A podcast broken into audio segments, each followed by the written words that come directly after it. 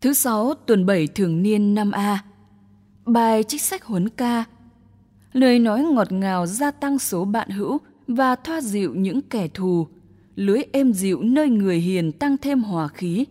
Người nên có nhiều bạn hữu nhưng chỉ nên chọn một trong ngàn người làm cố vấn. Nếu ngươi có được người bạn hữu, hãy thử thách rồi hãy nhận và đừng dễ dàng tin tưởng người đó. Vì có thứ bạn hữu chỉ thân trong lúc vận hên và không trung thành trong cơn khốn khó. Có thứ bạn hữu sau trở thành thù địch. Có thứ bạn hữu tiết lộ những chuyện oán thù, tranh chấp và ghen tương của ngươi.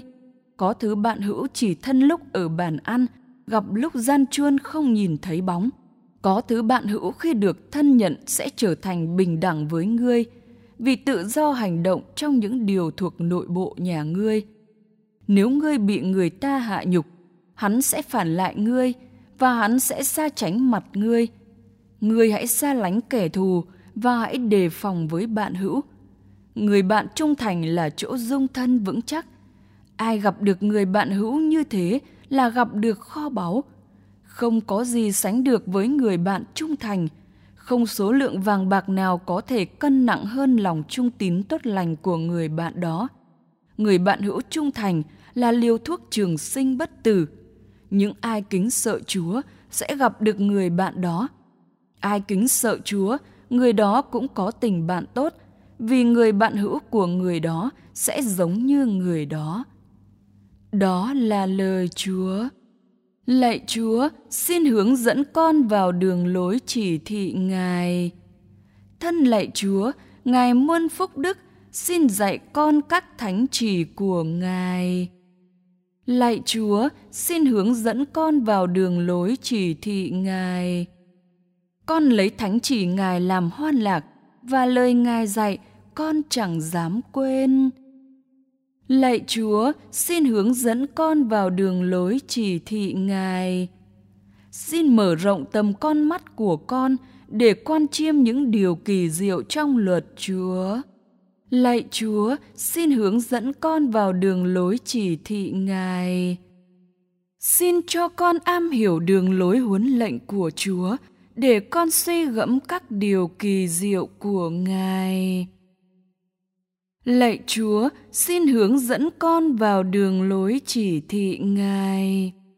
Xin dạy con để con vâng theo luật pháp Ngài và để con hết lòng tuân giữ luật đó. Lạy Chúa, xin hướng dẫn con vào đường lối chỉ thị Ngài. Xin hướng dẫn con vào đường lối chỉ thị Ngài, vì chính trong đường lối này con sung sướng. Lạy Chúa, xin hướng dẫn con vào đường lối chỉ thị Ngài. Tin mừng Chúa Giêsu Kitô theo Thánh Marco. Khi ấy, Chúa Giêsu đến địa hạt xứ Judea và miền bên kia sông Jordan. Dân chúng lại tụ họp bên người và người lại dạy dỗ họ như thường lệ. Những người biệt phái đến gần và hỏi thử người rằng: Người ta có được phép ly dị vợ mình chăng? Người đáp: Mô-xê đã truyền cho các ông thế nào? Họ thưa, Mô-xê cho phép làm giấy ly dị và cho ly dị. Bấy giờ Chúa Giêsu đáp lại, chính vì sự cứng lòng của các ông mà Mô-xê đã viết ra điều luật đó. Nhưng lúc khởi đầu cuộc sáng tạo, Thiên Chúa đã dựng nên một người nam và một người nữ. Bởi đó, người nam sẽ lìa cha mẹ để luyến ái vợ mình – và hai người sẽ nên một huyết nhục. Vì thế, họ không còn là hai mà là một huyết nhục. Vậy sự gì Thiên Chúa đã kết hợp, loài người không được phân rẽ.